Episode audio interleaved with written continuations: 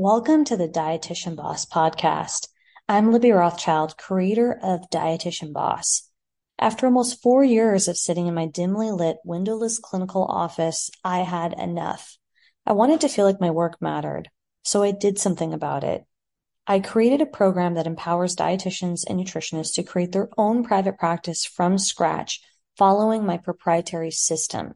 Before I did this, I had a private practice of my own while working a full-time job, and I learned a lot about building relationships, marketing, and sales, and I'm so excited to be able to share my proprietary framework with you.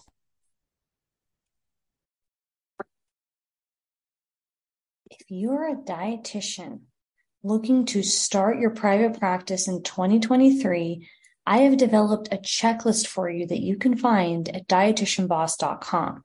You'll see an option to grab this free checklist right on my homepage, and you'll also see it in a drop-down menu from free resources. This checklist is going to give you a step-by-step plan where you can cross off what you need to do next to make progress. Now, in today's podcast episode, I want to break down what that looks like from a high-level overview, and then you can go ahead and grab my free guide if you want to write down and have a resource available for a checklist that you can tick off, and that's a great free guide for you to get started. Now, the first step that I want you to take when you're looking to start your private practice is to develop your business plan, meaning what is it that you're doing? And this is often where I see dietitians who stand out from those who are more successful versus not, are the ones who've taken time to think about their goals, their target market, their services or products, and their pricing, and most importantly, projected income and expenses. There's no judgment here. Maybe you only want to offer a course and you want to take it easy while you are working a 9-to-5 job. Or maybe you want to go full time, but you're already taking insurance, so you don't have as much time, right? I'm just coming up with some hypothetical scenarios from some of our clients. Whatever your scenario is, you want to start to document that into a simple business plan. Now, I have this available in my membership called Rebellion that you can join. And in Rebellion, you have access to not only creating your own business plan, but my team and I will review it with you and help you customize your business plan. And that can help you with getting a direction in place. One of the most important parts of the business plan is deciding what you would do to measure success. What are the steps that you're going to take? And that's part of when you download the free guide from my site. I actually walk you through 14 steps that you can take to reach towards what your goals might be. A great way for you to measure progress would be writing down, what is your income goal? Do you want to make $10,000 a month? Do you want to make $8,000 a month? Or maybe you just want to get your first sale. Having all of this documented into a business plan is the first step in terms of starting your dietitian private practice in 2023. The next step would be making sure, I know it's a little boring, but obtaining necessary licenses and any type of insurance that you might need as a registered dietitian. So that's where you have to check with your state's regulatory board to ensure that you have your proper license and everything is ready to go to practice. And that's why it's important to make sure that you're keeping up to date with scope of practice and getting licensed where you live. So you're just going to have to do your due diligence. And that's not only true for your dietitian, your license to be a dietitian, but it's also going to be true in terms of business insurance or licenses, making sure that you have coverage to protect you, which is very cheap to get liability insurance. So you just want to tick off those boxes in terms of logistics to make sure that you're ready to go. That also counts for a business entity.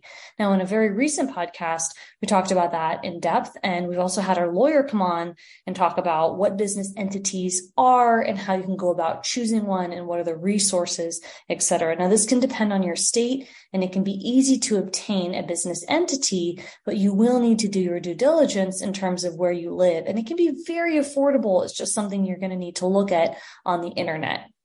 Finally, the third piece of starting your business in 2023 would be figuring out How are you going to finance your business? Now, this is a topic that so many of you don't realize you struggle with. Now, of course, it can be free or low cost to start a business. You might need a contract depending on the service that you're providing, which I can offer you as an affiliate. And I have links from our lawyer for contracts. But one of the coolest things about an online business, an online dietitian private practice, is that the overhead is very low and you have that freedom and flexibility to work where you wish. With that being said, there's nominal fees for software, right? Let's say you're paying for an electronic medical record system. Email marketing services can be free. If you use a learning management platform to host your course, there are free options. So it can be really low cost to start a business, but there's still time involved. And this is the part a lot of people don't seem to plan properly.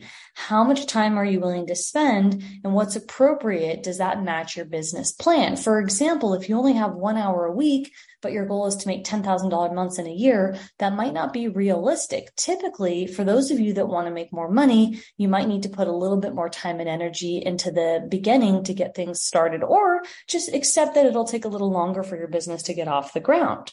So when it comes to how are you going to finance, that question is how much time are you going to dedicate and how much are you going to use for spending? Are you okay to invest some money into your business? That might be through software. It also might be through a business coach. Maybe that's through working with us in Rebellion, which is a low cost option. It's our community or membership. Or it might be through our mastermind or society flagship offer, where you have more available support, one-on-one support, exclusive support from me and my team, helping you work with you as you're making progress in your business planning. So that is a question you're going to have to ask yourself. What are you willing to spend and what would that look like? The fourth step would be establishing a professional identity. And this is one of my favorite steps, right? And that is when you look at developing your presence, your social media presence, a presence online. That can even mean a web page. It doesn't mean you have to have a website right away, but you can develop a web page for a sales page, like on a learning management platform. For example, Teachable is free, or there are low cost learning management platforms that you can use. Or if you're using an electronic medical record system, that's all considered your online presence, and then associated marketing materials.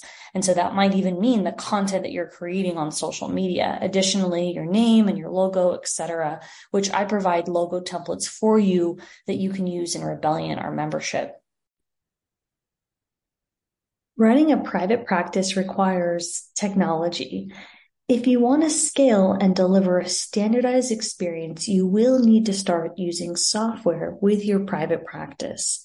And I want you to have more time to focus on the parts of your practice that fuel you, like helping more people and spending less time on administration work.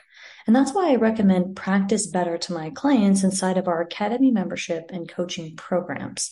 Practice Better is a complete practice management software for nutrition professionals like you who want to start and scale their private practice without the burnout.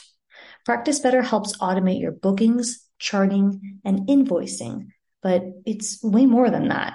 Creating protocols and treatment plans and tracking your clients' progress is easier than ever, so your clients can be engaged in every step of their plan, and you can provide a high level of care without burning out.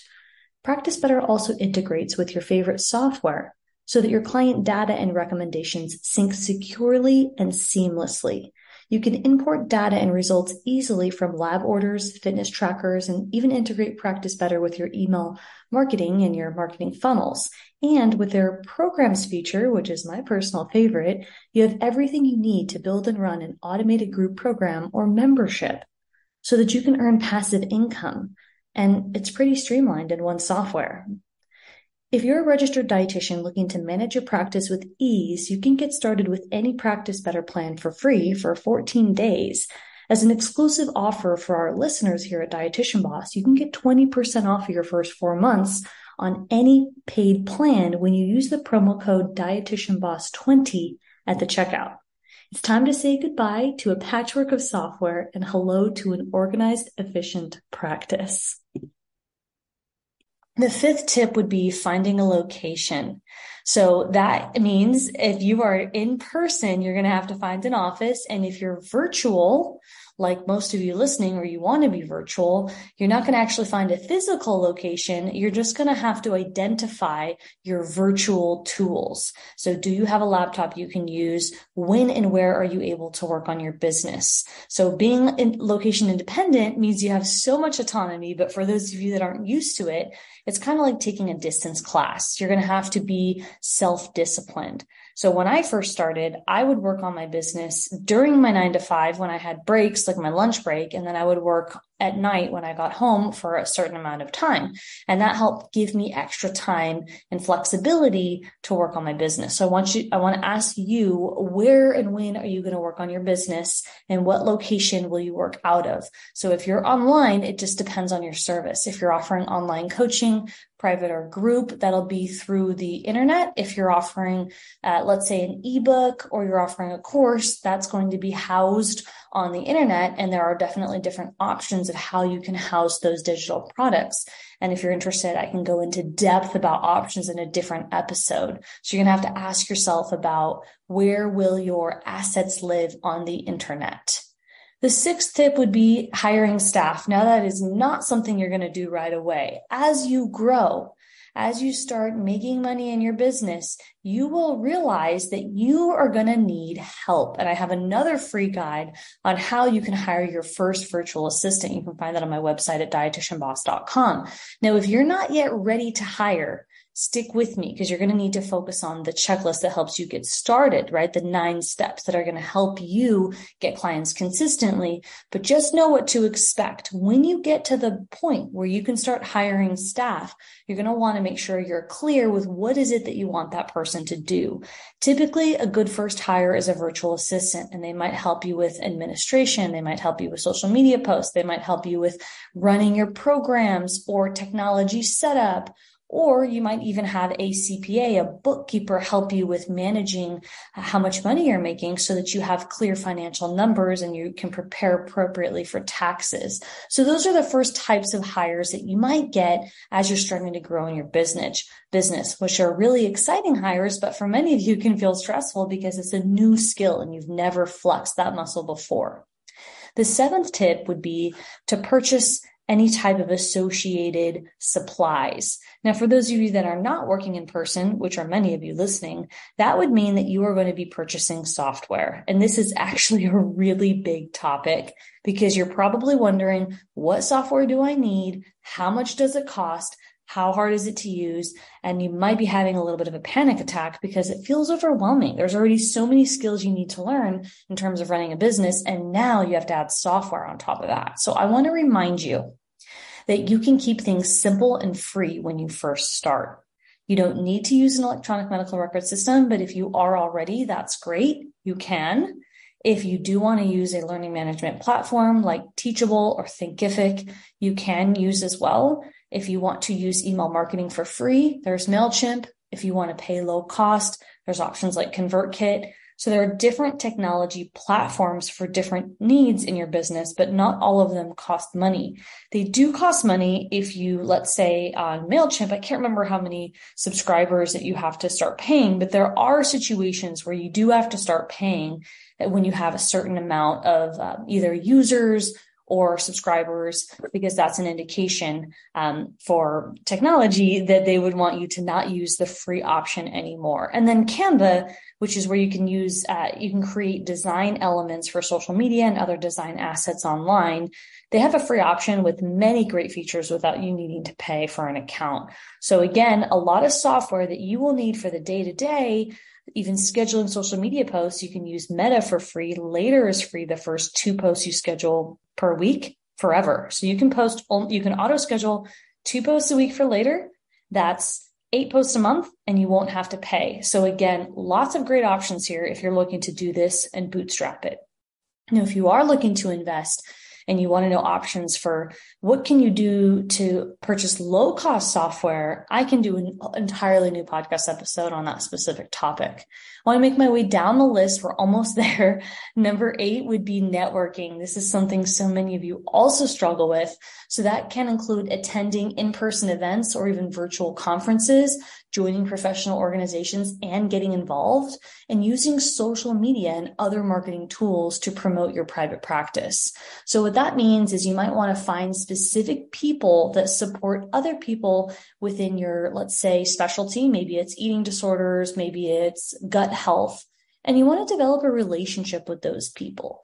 And in developing a relationship, you might find that people that help people similar to you, they don't specialize in the areas that you do, or maybe you're full and they're not. And there's some way that you can have synergy with people who help similar people or even different people than you. It can also boost your confidence when you find people in your community or people that are working towards similar goals as you. And that's another reason why joining a community can help foster these relationships. And if you join Rebellion, our membership, you'll find there are other dietitians starting and growing their private practice that are looking to network, they're looking for community, and they're looking for support. So I want to remind you and share that you can easily find other dietitians, whether you try to connect with them online for free or you join a paid community like ours. There are people out there who are also growing their private practice, and they're looking for connections and friends like you to support them on the way. And then finally, continually evaluating and improving your business. People often underestimate the challenges that come about growing a business. There's so much involved, not only with your mindset and your skills, but also with finances, with taxes, with learning your numbers, reading your financial statement, keeping up with the trends of social media, looking at how artificial intelligence is changing the marketing tactics that you might need to employ to grow and advance your SEO tactics as you grow in business. And there's different needs and different expectations as you grow in business, from when you start to then when you start to advance and start to get clients and retain clients and maybe create multiple offers. So I want to remind you that continually getting support and documenting your metrics and reviewing your financials and keeping a positive mind frame if you don't have clients yet are all what's going to give you the leg up on your ability to keep a positive mindset. And those of you who focus on your mindset and staying positive, even if you're feeling frustrated, are better off. They're on a better path towards achieving the success that you want from the business plan that you've created. So I hope today's episode was helpful. I just walked you through 9 tips on what you can do to start your private practice in 2023 for dietitians. If you want the full guide to supplement this episode, and you want to tick off these steps that I've outlined for you to actually take action on these 9 steps, I want you to head over to dietitianboss.com and grab my free guide. It's on my homepage, and it's titled The Free Checklist 9 Steps to Start Your Dietitian Private Practice. If you're looking for support to start, grow, and scale your dietitian private practice, I want to invite you to work with me and my team. We have a few different options. Head over to dietitianboss.com and apply to have a conversation with somebody from our sales team to discuss your options for your budget and stage of business. Head over to dietitianboss.com, and we look forward to connecting.